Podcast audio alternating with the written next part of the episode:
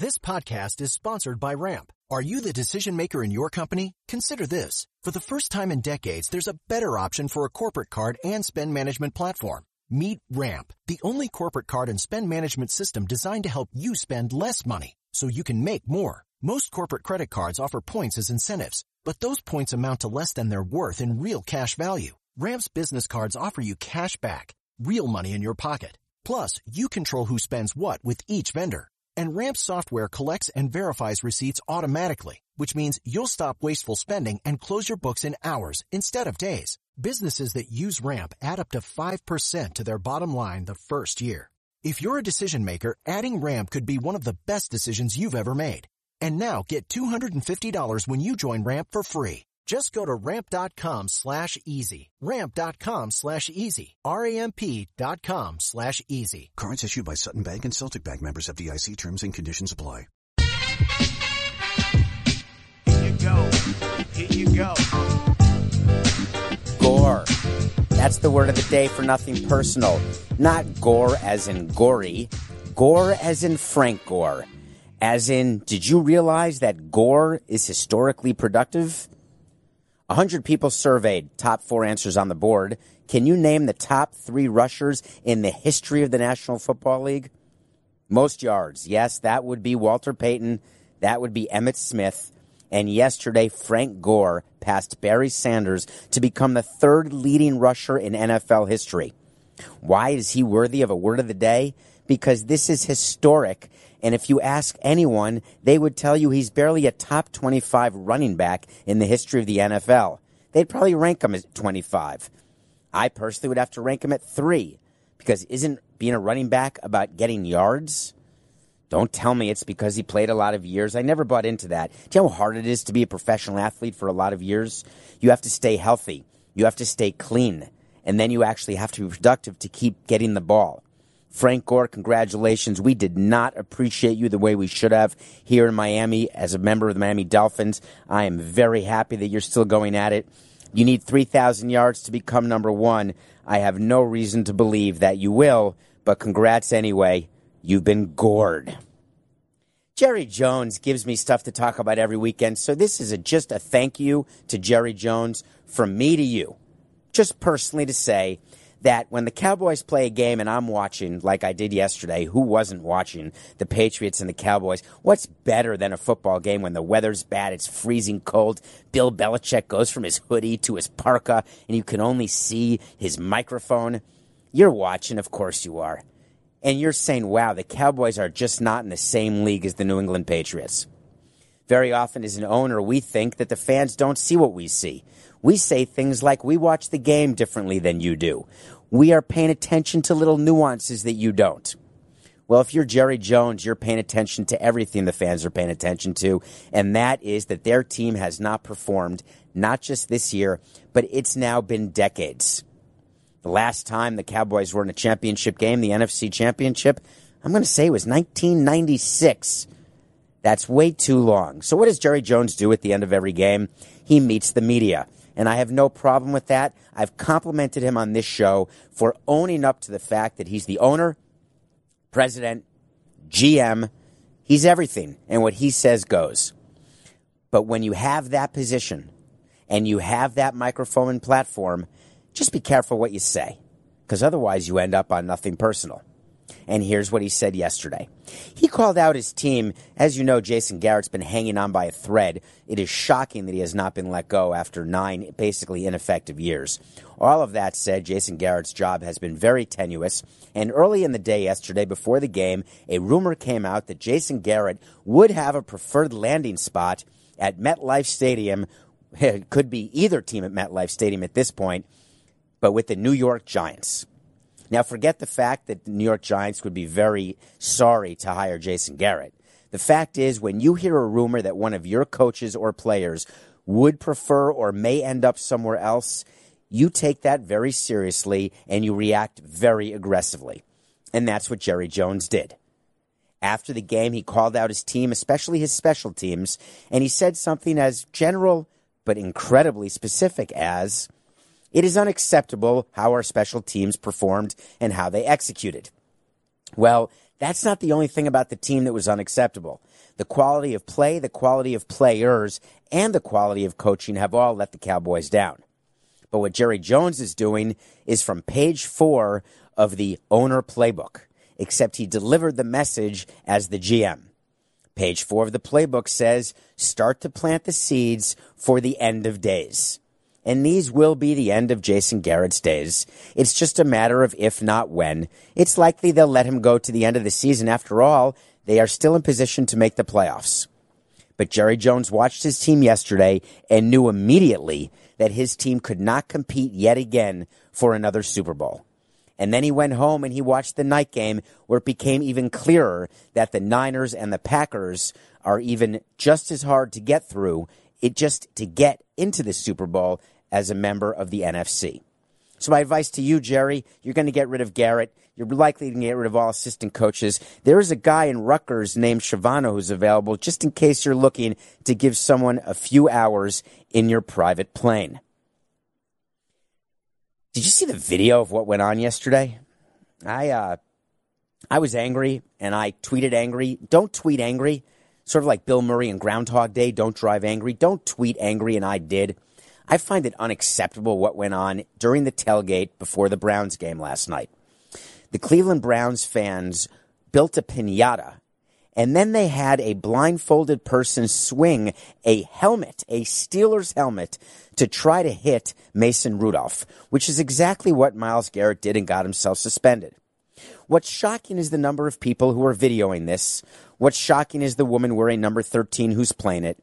And what's shocking is the person in her life, whether it's her significant other or a friend, who is putting the pinata around so that she can't actually hit it. The irony is what actually happened is he should have kept the pinata completely stationary because that's what Rudolph was stationary when Garrett hit him. Is this surprising that this goes on in Cleveland? To me, it's not. I take you back to 1989 and an old coach that too many people have stopped having heard of, whose name was Sam Wyche. Sam Wyche was the coach of the Cincinnati Bengals and a very famous coach at that. And there was a game going on where the fans in Cincinnati were delaying play by throwing things on the field. Sam Wyche took the microphone in what will go down to me as the single most famous incidents of a coach taking the PA microphone and yelled at his fans in Cincinnati, You don't live in Cleveland. Think about what he said, Clevelanders. That was back 30 years ago. Well, it seems like your reputation is well earned. But it's not all of you. I heard from plenty of people on Twitter at David P. Samson responding saying they were horrified. But I also got word from other people what am I doing being so serious? I got about 17 okay boomers. Well, if boomer means that I think it's disgraceful and unreasonable that fans take a helmet to a pinata of Mason Rudolph and hit that pinata because that's what one of their players did, then label me boomer, label me disgraceful. I wear it proudly. If I'm the front office of the Cleveland Browns, I'm taking a stand today. I'm releasing something today saying we do not agree with what our fans did. Do you know how hard it is for a front office to go against its fan base? How hard it is to turn away from possible revenue? The difficulty I would feel of saying anything negative about the few fans I have? But at some point, there's a principle. And the owner of the Cleveland Browns, his wife wore a Myles Garrett toque to yesterday's game. It seems to me you're not going to be hearing any sort of apology from the Cleveland Browns organization anytime soon. And maybe Sam Wyche was right.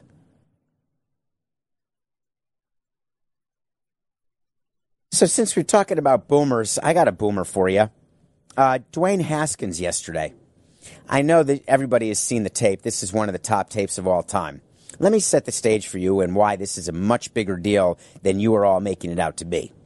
This is Dwayne Haskins above my shoulder, and this is him taking a selfie with a fan. As a president of a team for 18 years, I can tell you I encourage players at all times to sign autographs, take photographs, do anything to make a memory with a fan. But not while you're supposed to be on the field. Somehow, some way, that memo got lost. And for whatever reason, Dwayne Haskins thought the game was over. So instead of taking the field to take one last end of game formation and one last snap, he was off the field celebrating his first career victory. And while off the field, ostensibly heading toward the locker room, he stopped and took a selfie with a fan who has gone viral on social media with how amazing a moment this was. This was not an amazing moment. It was made worse by the interim coach Callahan in Washington acting like he it was funny, saying I'm going to get to the bottom of this, but he was guffawing. Well, this is not a laughing matter to any of his teammates, no matter what they say on social media or what they're saying right now to the front office. Because what they're saying in the clubhouse is something different. They've approached Haskins and they're treating him like veterans would treat a rookie, and they are hazing him to the point where he will never do anything like that again. You think Case Keenum wanted to get in the game to take that kneel? Do you think that was the plan? That Haskins would get the play off? No. The plan was that Haskins was supposed to be in that game. And this is a signal of something that is pervasive throughout professional sports now.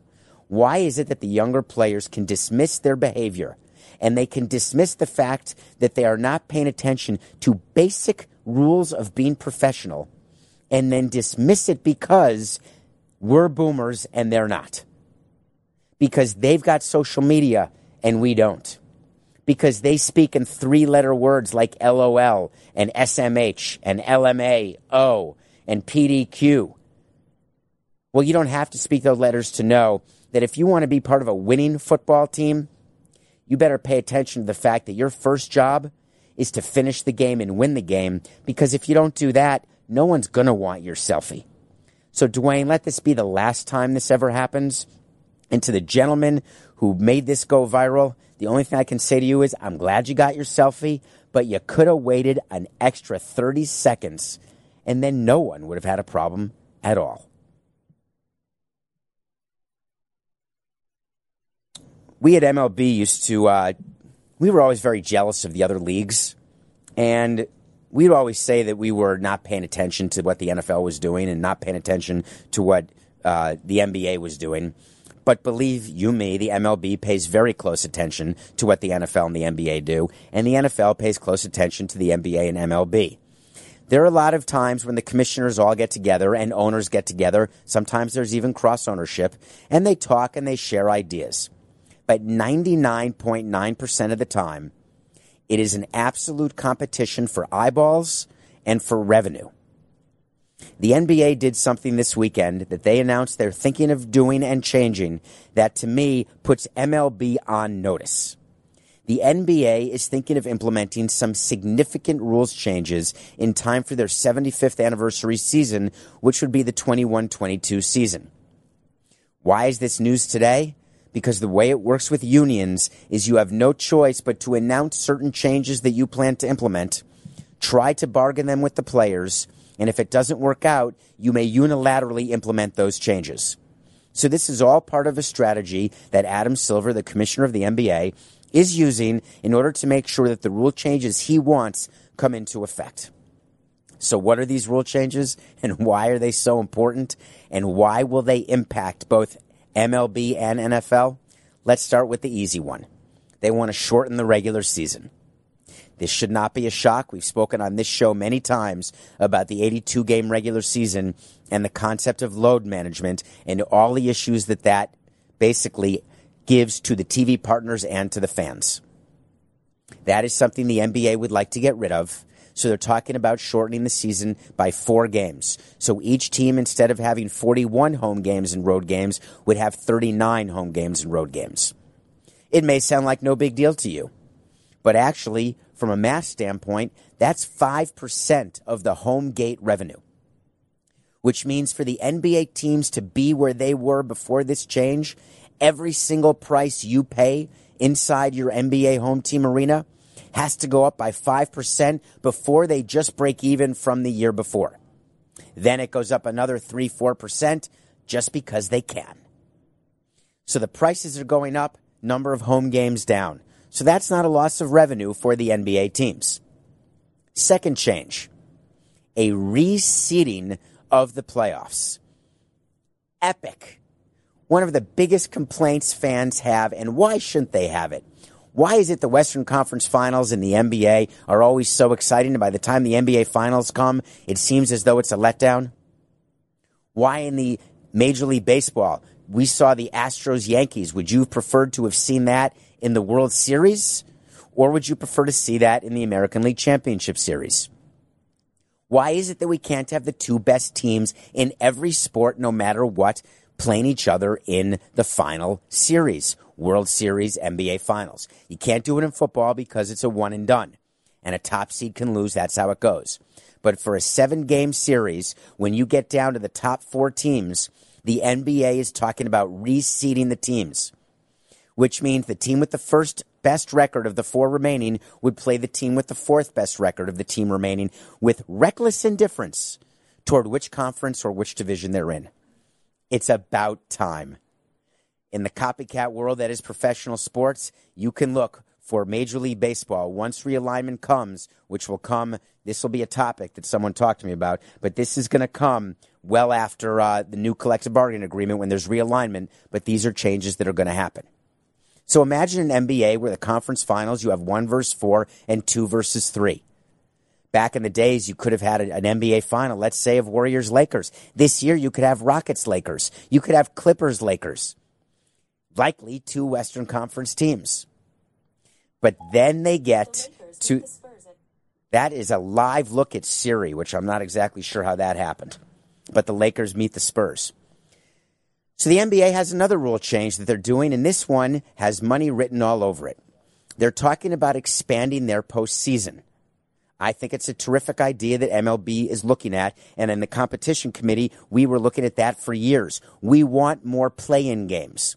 Not more series of two out of three, but more play in games. And the NBA is saying that they want to do that too. The NBA is missing something that the NFL has and MLB has. And in this world of copycat, believe me, they're going to get it. And what they're going to get are two extra playoff teams who have to play a play in game just to have the right to play a first round series. It's brilliant. Right now, you've got eight teams per, per conference who make the playoffs, 16 out of 32.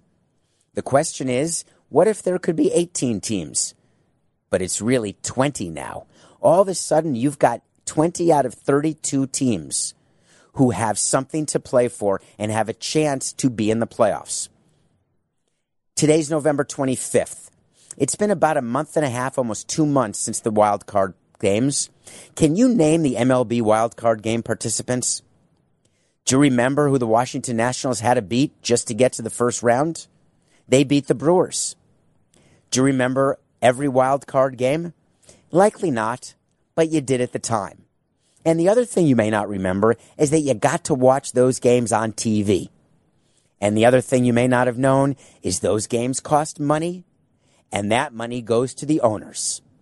So when the NBA tells you they're coming up with these significant changes, number one, they're not going to lose any money from them. But number two, they're actually going to make money while building excitement. This is an example of when changes to a game benefit everybody. They benefit players because if you have a good playoff run, you get paid. They benefit fans because your team has an opportunity to be in a race for longer and has an opportunity to win a championship more and more every single year. And three, you have TV broadcasters, all of whom are looking for live content. So there's more for them to buy, which means there's more revenue taken in by the league. I think the NBA will implement every single one of these changes. This is not a trial balloon by any stretch. This is a fait accompli.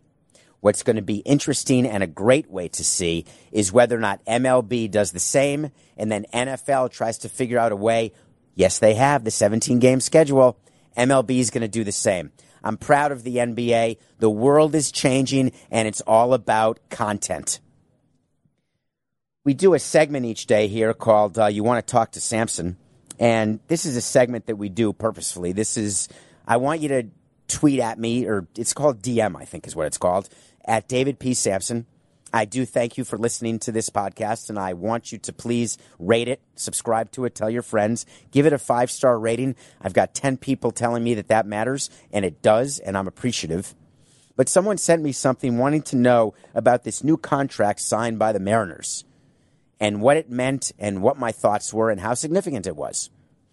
Well, in case you didn't realize, Evan White signed a six year, $24 million contract with the Seattle Mariners. I'm waiting for the applause. You've never heard of Evan White? Are you sure? Well, he's the top prospect of the Mariners. Does that help you? Did you see him last year play at Safeco? No? Oh, you must have seen him at AAA then. That's right. No, you didn't either. Yes, this man has not played one game above double A, not gotten one at bat above double A, and he just got a guaranteed $24 million. That puts the in in insanity. But of course, the Mariners are telling you this is us investing in our future. This is us telling you, the fans, that we are committed to you to bring winning baseball because we've got the biggest drought in postseason history. Thank you so much. Current, actually, the, the current team with the longest postseason drought. Second on that list is my old team, the Marlins. It is a fight to the finish between the Mariners and the Marlins, who will make the playoffs again. But if the Mariners make it first, that'll leave the Marlins in the pole position. But to sign a player who's never played above double A tell you that you're going to make the playoffs? I've got two words for all the people in Philadelphia Scott Kingery. Remember him? Yes, he was signed to a deal as well. How's that working? How are the playoff appearances going? If he were not signed to that deal, would he have a spot on the roster? Maybe, maybe not. What this means is Evan White does get a spot on the roster. This means that he is now being paid not at the minor league rate, but at his major league rate no matter where he plays. That is what a guaranteed contract does. It guarantees him an amount without a split. In Major League Baseball, when you sign players to a split contract, it's called a major and minor league contract. When that player is at the major league level, they are paid at the rate of their major league deal. So if a player is getting, let's say they're 182 days in the major league season, and the player makes $182, I'm doing easy math for the people listening. $182 for 182 games, that's a dollar a game. If a player is brought up and plays one game in the majors, he gets paid a dollar. But then when he goes back to the minor leagues and he gets a dollar 82 for all of the 182 days, days, then for the rest of the days he's at the minor leagues, he gets a penny. So the question is, why would the Mariners do this? Because when he's in the minor leagues, Evan White will still be making that same dollar. Yes, it will not count as the 25 man roster payroll because he won't be on the 25 man roster. But to the owner, it certainly counts. So you better hope you're right when you're making decisions like that. I never had the guts to sign a player that young to a deal the closest I would come would be with a Christian Yelich, where I already know he's good. I'm just hoping he becomes gooder. Obviously, you know I mean better, greater, historic, MVP like, Hall of Famer maybe. But if my baseball people came to me and asked me to sign the number one prospect who's never gotten a major league at bat to a major league deal, I can only tell you what my answer would be. It's a hard no. And I mean hard. On a more serious note, I want to I want to talk about something that uh, it means a lot to me. I, I do have anxiety, and I'm I've never been ashamed to talk about it. I have certain tricks that I do and, and certain things that I do to try to curb it. I think I'd mentioned, I don't remember whether it was on this show, but I've certainly mentioned the story before that prior to any time going on stage, I always forget everything that I'm going to say. When I was in a play, I forgot every line prior to the curtain going up, so I had to keep a script right where the curtain was. When I'm doing a segment on CBS Sports HQ or when I'm doing any sort of interview or any speech, right as I'm being introduced, I have this unbelievable anxiety that is paralyzed. And I talked about on the plane when it happened to me. This is different. This is performance anxiety. Keep your laughs to yourself, boomers.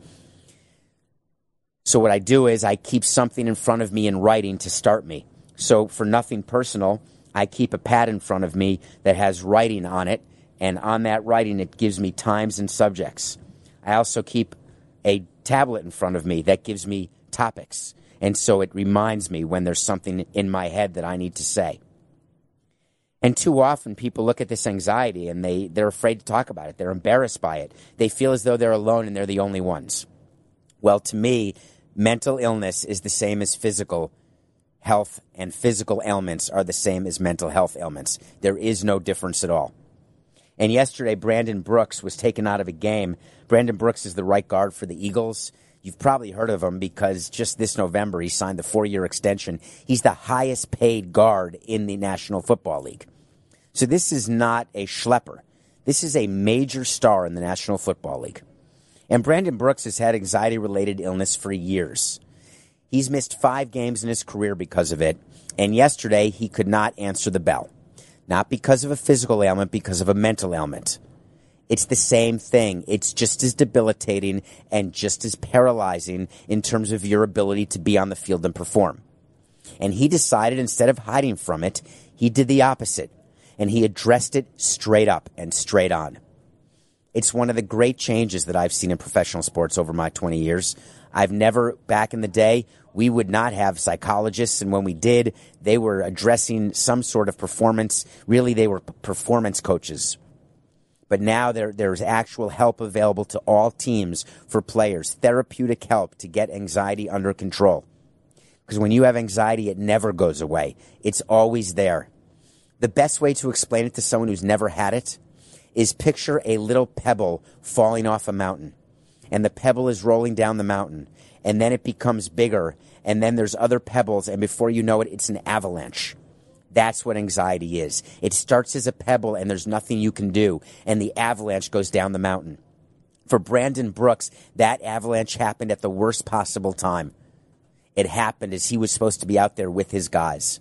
And I want to read you the quote he said because this is very, very quote worthy and important. I'd like to address what happened yesterday, Brandon Brooks wrote on his social media. I woke up and did my typical routine of morning, morning vomiting. It didn't go away like it normally does, but I figured it would calm down once I got to the stadium. It did, but I felt exhausted. The nausea came back and I tried to battle through it and went out for the first drive. The nausea and vomiting came back until I left the field, and I tried everything I could to get back for my teammates, but I just wasn't able to do it. Make no mistake, I'm not ashamed or embarrassed by this, nor would I go through daily. I've had this under control for a couple of years and had a setback yesterday. The only thing I'm upset about is that when my team needed me, I wasn't able to be out there with and for them. Lastly, I appreciate the support of my coaches, teammates, and fans. It doesn't go unnoticed. The reason it doesn't go unnoticed is when you've got that level of anxiety, you assume that everyone's looking at you. You assume that everyone's making fun of you. And further, you assume that no one feels anything for you other than anger that you're not performing and doing the job that you're paid to do. That is not how fans feel anymore, Brandon Brooks. That is one of the great things about this new society that we're living in, where we all have to be more careful about what we say. But one thing is that tolerance is going up and the conversation about mental well being is happening. So, Brandon Brooks, I definitely hope you get well soon. And I hope that you realize that we will always, always be behind you no matter what. Well, for those of you who, uh, who don't know, I've been involved with Yale University, not as a student, uh, but I've been involved with Yale for, for many years. And uh, I'm lucky enough to sit on a council, on a board there. And one of the things that I've learned very quickly is that the Yale Harvard football game is a religious experience and the single most important day on the calendar. Because you can have the worst possible season in any sport, and if you beat Harvard, all of a sudden it's all good. The competition between Harvard and Yale is not just in the classroom. It's not just for research dollars. It's not just for Nobel laureates and Pulitzer prizes. It's also for football. Yes, believe it or not, we don't talk about it much on CBS Sports HQ, but there definitely are, is, is an Ivy League, and the Harvard Yale game happened this weekend. Now, why would I be talking about it? Is that what you're saying? Is it possible you don't know what went on during the Harvard Yale game? Yesterday? Did you not see the protests? This is during a game. This is at the Yale Bowl. you are now looking at Yale students who are proudly sitting on the field while halftime is going on, and they are protesting what people referred to as climate change. And the game got delayed because they would not leave the field. And then more students joined. And then the broadcaster who's broadcasting the game had to leave the game and go to the West Virginia game, much to the love and anti chagrin of our producer, Matthew Coca. But they had to go to another game because these students wouldn't leave the field. And I had to sit through an entire day today of people tweeting at David P. Samson and talking to me here at the studio about how crazy and wrong it is to have protested and interrupted the Harvard Yale football game and how pointless it was because at the end of the day, it's not going to have any impact on climate change. Well, I would like to explain what protesting is for those of you who don't protest. And for those of you who do, I'd like to tell you what it is to have maximum impact for your protest.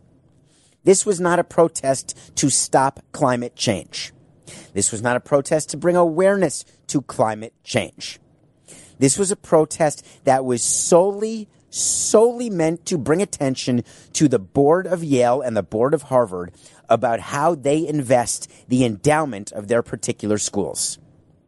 See, there are big endowments at schools like this. Yale's endowment is in the tens and tens of billions, over $30 billion. And that, obviously, that endowment gets invested. It gets invested in companies and funds and other vehicles that pay interest and that give you a return on your investment. And that money is then used to improve your school. It's used for financial aid. It's used to make the school more accessible to students who can't afford it. But some of the investments are in companies that may not have climate change at the top of their to do list of what to avoid and how to help. Some of the investments are made with companies who really have no interest in reducing fossil fuel emissions. Some investments are made with companies who look at climate change simply as another pain in the neck on the way to lessened profitability. Other investments are made in companies who are trying to cure and fix climate change and stop it from continuing. Yes, investments are made across all spectrum when you run an endowment. But what these kids were protesting is they wanted the board and the divestiture committee to stop the investment in companies who do not pay attention to the importance of reducing fossil fuels. Did they accomplish their goal? Yes. The board at Yale and Harvard pay very close attention to the Harvard Yale game. That is the perfect time to have this protest. Do you think if they had protested at halftime of the Yale Harvard lacrosse game, that would have stopped the game? That it would have gotten attention on nothing personal or anywhere? No. They got attention and they got attention from the people they needed to get attention from. That is what marks a good protest. That is the whole point of a protest to effectuate change from the people who are able to actually make that change. Don't come here to CBS and protest climate change because I'm talking about nothing personal. What can I do? All right, I'll buy an electric car. What more can I do? You want to protest, you go with the biggest possible impact at the most impactful time. Congratulations to the Yale players and the Yale protesters. I wouldn't have done it. Don't agree with what they were doing. That said, they were damn effective because they're Yalies.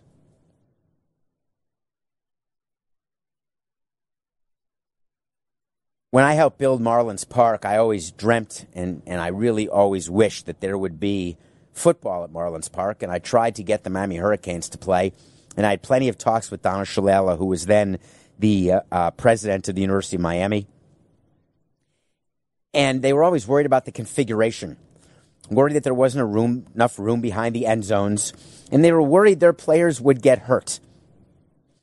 By the way, the picture we're showing is actually that's not a baseball game. Well, many of you were going to say that because the stands are so empty. That's actually pregame of a football game, and that's a football stadium where one end zone is on the third base line and the other end zone is down the right field line. Yes, the football field fit, and I told University of Miami that, but they wanted to do a deal and play up where the Dolphins play, which is about 45 minutes to an hour north of their campus. Marlins Park is built right on the site of the Orange Bowl.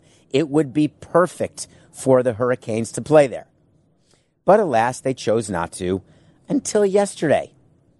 Now, there were big concerns yesterday or Saturday when the Hurricanes were playing the team from FIU, and they were concerned about injuries because there was not a lot of space behind the end zones. Well, if you watch that unbelievable upset that took place, Butch and his boys completely outplayed the Hurricanes. It was a disastrous game for the Canes, maybe the biggest loss in their entire school program history. But what bothered me the most is that the biggest concern that the Hurricanes had were injuries, and they were right because there were an unbelievable number of injuries during this game. The problem is, none of those injuries were actually injuries. It turns out that Butch and Dem boys decided that the best thing for them to do would be to pretend they're injured in order to get breaks, in order to use clock management, in order to attempt to preserve a victory over the 20 point favored Hurricanes. I found it to be disgraceful, and here's why. Every other league has had the same issue, so I'm not angry with Butch Davis. What's disgraceful for me is that college football has not yet changed the rules the way the NFL and the NBA have, and the way MLB doesn't need to because there's no clock. What do I mean? Does anyone remember the 24 second injury timeout in the NBA? Well, if you don't, here's what it is. There was one opportunity per half in the National Basketball Association to call an injury timeout and get a 24 second break when the clock would stop. In the old days, it would happen when a player was actually injured. And then flopping started. And then phantom cramping started. And then the NBA quickly realized that the 24 second injury timeout was being completely used and abused and players were faking injuries to avail themselves of that timeout. So what did the NBA do? They gave each team a 20 second timeout per half, and they don't care if a player's injured. If you want to pretend you're injured, great. If you don't want to pretend you're injured, great. If you're healthy, fine. But you get one 20 second timeout, and that's it per half. In the NFL, they didn't want to bother to see whether or not the NFL players were actually injured. How do you prove that an NFL player is cramping or that his leg hurts or he got the wind knocked out of him? There's no way to do it. So the NFL changed the rules. There are now clock penalties. There's loss of timeouts with injuries toward the end of halves and games. College football needs to do the same thing. It is absolutely unacceptable that you could have a team like FIU get absolutely sullied the way they have since their big win because of the fake injuries. Don't give a program an opportunity to expand the rules enough to their advantage that you end up getting embarrassed. Because what teams have told you is that they'll do anything. They don't care if a player's injured or not injured. If they can gain a minuscule advantage, they're going to do it. And that's what you saw FIU do, and it takes away from Butch Davis's victory over Manny Diaz Jr.'s Hurricanes. And that, to me, is a problem that needs to be corrected in college football. Anyone else sit around and binge anything last weekend? Because I did. Season four, Man in the High Castle, the final season. I watched all 10 episodes. I couldn't stop. It was like a rash that you can't stop itching. Why? Because it feels so good. You're watching and you're saying, how could someone like Philip Dick exist? Philip Dick is the writer of the man of the Man in the High Castle of the book on which it's based on, the story on which it's based on. Philip Dick, if you look at him, has really been the author of many of the great science fiction uh, books of all time from which movies have come, including Total Recall. But The Man in the High Castle is a story about what would happen if we, the Americans, did not win World War II. Imagine a United States where Japan runs the western side of the U.S. and the Nazis run the eastern side of the U.S. because the Nazis won the war. The middle of the U.S. is what's called the neutral zone. Picture Lakeshore Drive in Chicago. That's the total neutral zone. So all I can tell you is that when you are in the neutral zone, you're completely safe. But when you're in Nazi territory, you better be saying hi, Hitler. This is what America was like and the story of the man in the high castle. And for three seasons, we learned about both Japanese culture, we learned about what it meant when they took over the Western states, and what it means when Americans had to become Nazis who lived on the eastern side of the country. Season four tied the entire series up in a perfect bow. And they did it in a way that was immaculate and beyond perfect because they knew it was their last season. It's why I can't wait for season six of Schitt's Creek. Because when you know it's the end and you're not just canceled, you get to actually end the story arc. You end the character's dreams. Why did I say character's dreams? Because dreams and other worlds are a major part of the man in the high castle. Because there's more to this world than just this planet. And if you're looking for a story and a show to binge, you can't start at season four. You have to start at the beginning and go straight through. I've just given you the perfect antidote to your Thanksgiving stuffing when you can't get off the couch and you're done watching back to back to back to back NFL games. Start the man in the high castle, and we'll see you in six days. Season four was a perfect way to end it. I spend more time on pick of the day than I choose to even tell you because I take it seriously. I want my picks to win, and I'm dead serious about them. And when I'm going through them, I'm thinking about what is the best value and what's the way to make you the most money. And I look back and I and I think about players and quality.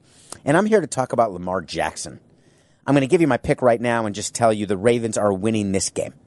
Tonight they play the Rams. You're going to take the Ravens. But the reason I want you to watch the game is not that you're going to win money, because whether you take the money line or give the field goal, you're going to win. The reason I want you to watch is because there's a quarterback on that team named Lamar Jackson. Lamar Jackson, if you haven't heard of him, has a chance to have a record setting season because he doesn't just pass the ball, he also runs the ball. He's like an old school quarterback in that he can pass. He's like a new age quarterback in that he can run. And he's like the greatest college quarterback ever who can also succeed at the NFL level. Why is it noteworthy to watch Lamar Jackson? Because guess where he wasn't picked? In the number one slot, or the number two slot, or the number three slot. That's right. He was the number 32 pick in the draft. So, for all the teams who are tanking out there, make sure you watch tonight and explain to me tomorrow. You can DM me and we may do a Let's Talk to Samson segment about it.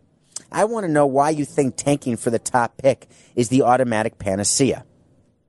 I want to know why you think that you have to go through years of absolute horrific play just to try to gain a top spot, thinking that you will get that type of difference maker. I have got a way better idea. How about paying each scout an extra $25,000 per year, give them all raises. Then hire five more. Throw away your new computers and send the scouts on the road and have them watch players and have them tell you who they think is going to be successful at the pro level, whether it's MLB or NFL.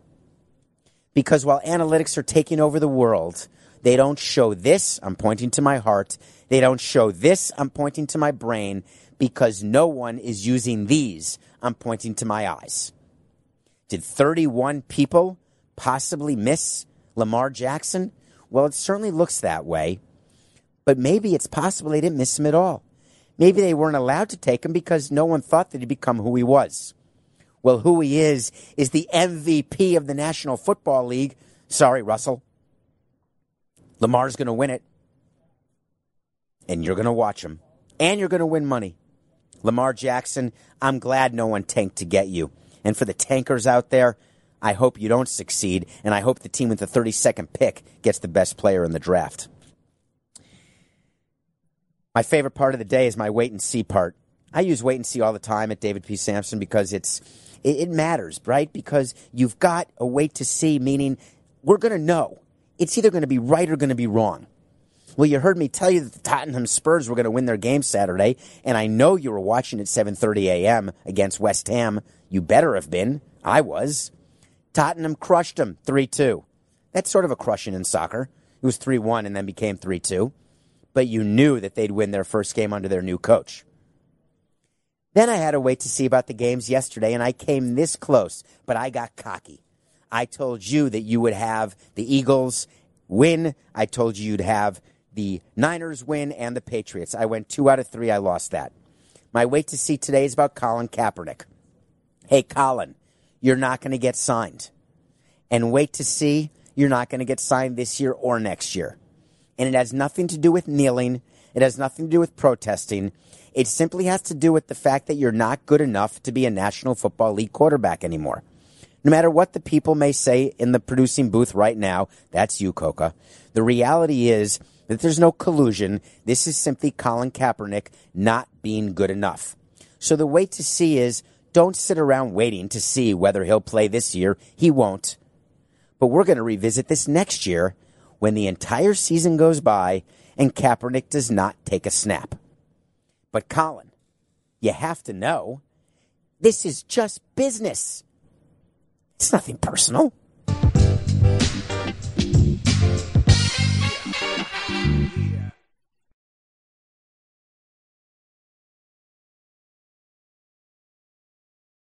It's happening daily. We're being conned by the institutions we used to trust. The mainstream media is distracting us with meaningless headlines instead of focusing on the harsh realities facing American families. Time is short before something big happens, and that's why so many folks are preparing. They're becoming self-reliant by investing in emergency food storage from My Patriot Supply. Go to mypatriotsupply.com and secure four-week emergency food kits for each member of your family. Each kit contains tasty breakfasts, lunches, and dinners, averaging over 2,000 calories per day. Save $50 on each four-week food kit you purchase. Plus get free shipping on Ready Hour four-week emergency food kits. You're not ready if it's not Ready Hour foods. At My Patriot Supply, you can also get solar power generators, water filtration units, heirloom seeds, and survival gear. Order by 3 p.m. and your unmarked boxes ship the same day. Shop MyPatriotSupply.com today. MyPatriotSupply.com.